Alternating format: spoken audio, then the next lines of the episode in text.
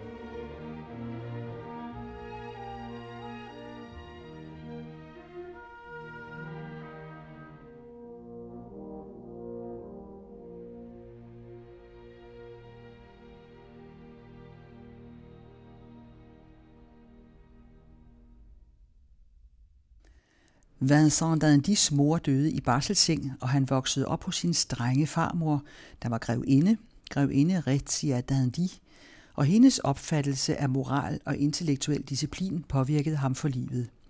Hans selvkontrol var legendarisk, ligesom hans spartanske levemåde, og 19 år gammel gik han pludselig og impulsivt i hæren i den fransk-preussiske krig, uden så meget som at orientere sin familie. Og det med at kaste sig hovedkuls ud i kampe, og skabe problemer fortsatte han med det meste af sit liv. Inden han blev soldat, havde han komponeret sin første klaversonate, og kort tid efter krigen i 1871 udgav han på samme tid en bog om sin tid i hæren og nogle klaverstykker og sange.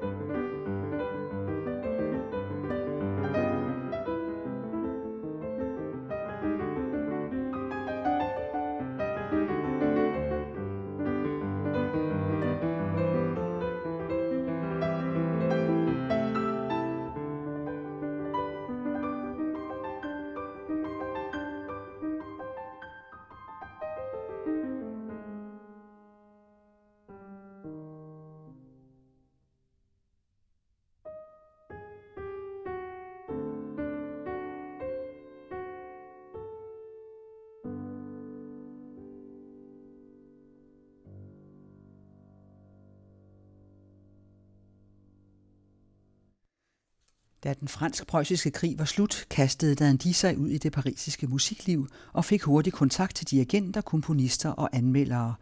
Og han var med fra starten til at grundlægge musikforeningen Société Nationale de Musique, en altafgørende vigtig institution i Paris, hvor mange berømte værker fik deres urførelse.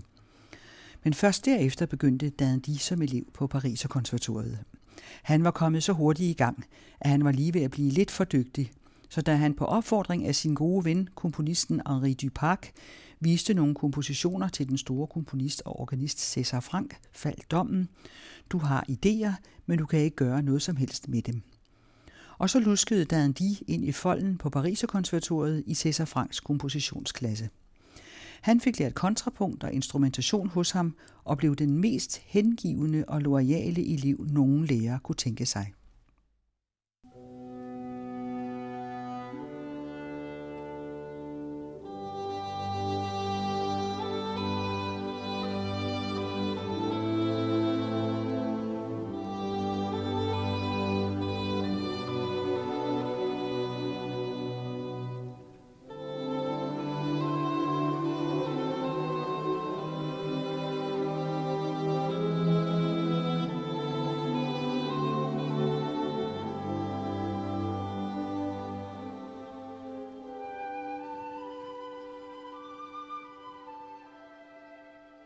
I 1874 debuterede Dandy officielt som komponist med en ouverture, og nogle år efter kom det værk, som er blevet stående igennem alle årene, symfoni over en fransk bjergsang for orkester med obligat klaver.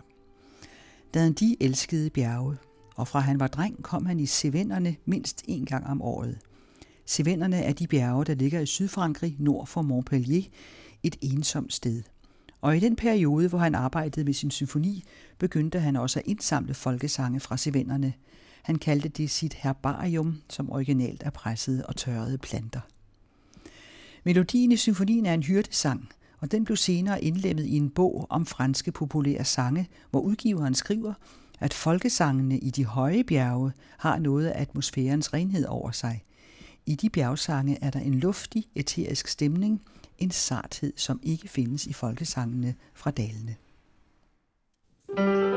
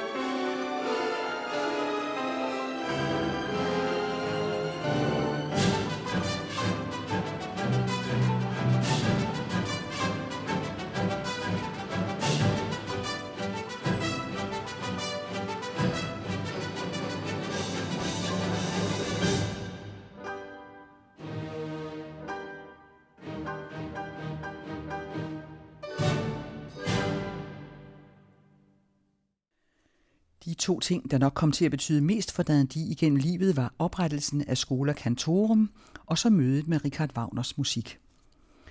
Han var dybt optaget af pædagogiske principper, og samtidig brændte han for renaissancens polyfoni og gregoriansk sang, og det førte til oprettelsen af Skola Cantorum, som han også blev leder af. Det blev der, hvor man lærte gregoriansk sang og orgelspil, først og fremmest med Cæsar Franks værker, og i nogle år var Skola Cantorum ligefrem en konkurrent til Pariserkonservatoriet inden for det felt de var fuldstændig lojal over for den store mester og gik fuldstændig ind for ham. Så i de år, hvor Skola Cantorum havde sin storhedstid, var den ud over kirkemusikken også baseret på Cæsar Franks lære om Bach, Beethoven og symfonien som sådan. Og så det andet, mødet med Wagners musik. For mange komponister og musikmennesker har det første møde med Wagners musik fået fundamental betydning, og det var i højeste grad også tilfældet for Dandy. Han var til den allerførste festival i Bayreuth, Wagners eget operahus. Det var i 1876, hvor hele ringen blev opført første gang. Fire enorme operaer, der er kædet sammen som en ring. Og Wagners idé om gesamtkunstværk, den form, der forener samtlige kunstarter, og den symfoniske opfattelse af operaen baseret på temaer og ikke på enkelstående numre, tog Dandy med sig hjem til Paris. Han blev kolossalt fascineret af Tyskland, det tyske landskab og kulturen, og skrev kort efter en symfonisk trilogi, Wallenstein, bygget på tre digte af Friedrich Schiller, og senere kom Ferval, et musikalsk drama, også kaldet Den franske Parsifal.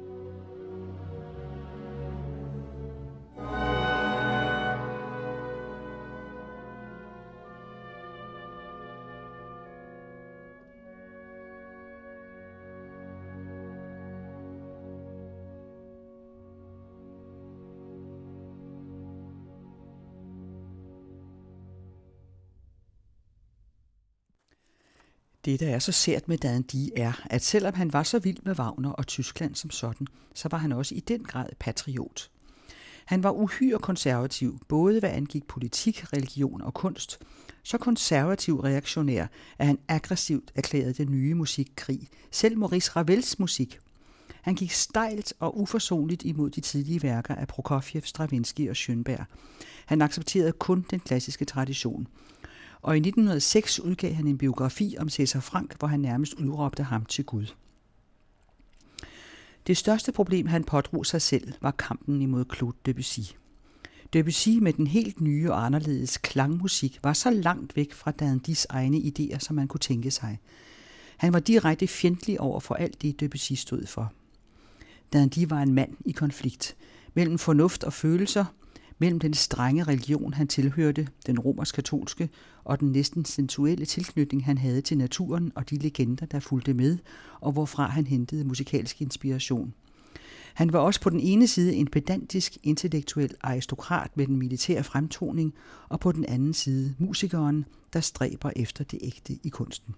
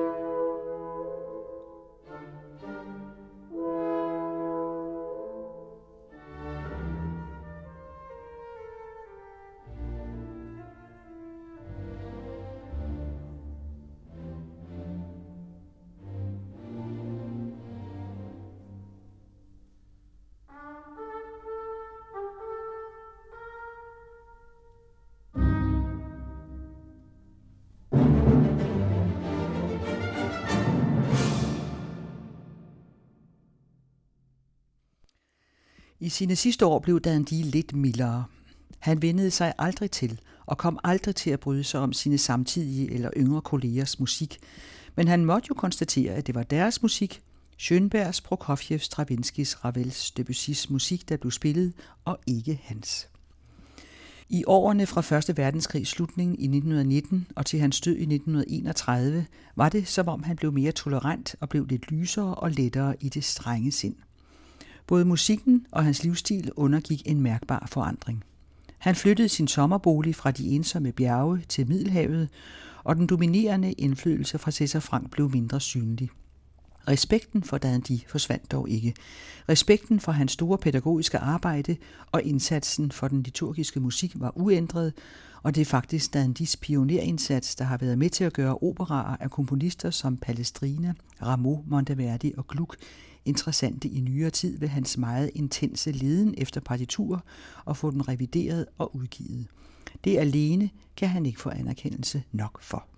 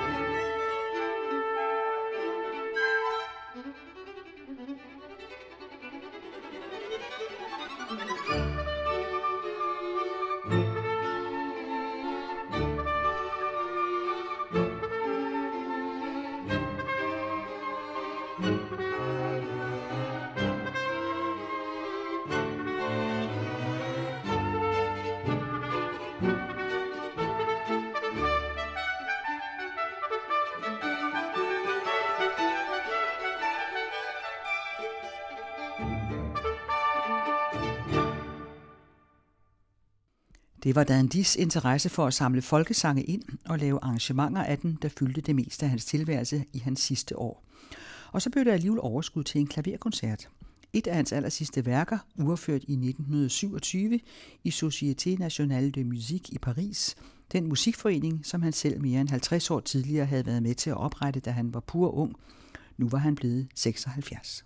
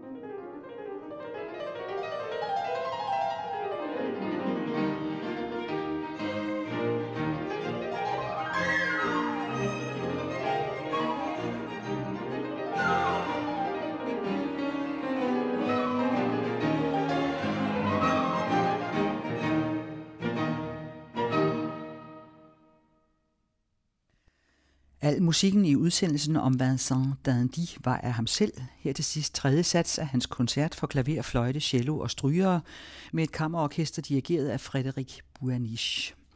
Men først i udsendelsen var det rejsebilleder, tableau de voyage, vi fik spillet af Württemberg Philharmonikerne, og så kom der et klaverstykke, et bjergdigt, Poème de Montagne, som Diane Andersen spillede. Derefter tredje satsen af symfonien over en fransk bjergsang. Boston Symfonikerne spillede under ledelse af Charles Münch. Forspillet til Farewell var det næste, igen Württemberg Philharmonikerne, efterfulgt af tredje satsen af den anden symfoni, og så tre satser af suite i gammel stil, sarabande, menuet og ronde med Viotta-ensemblet. Kirsten Røn portrætterede den franske komponist Vincent Dandy.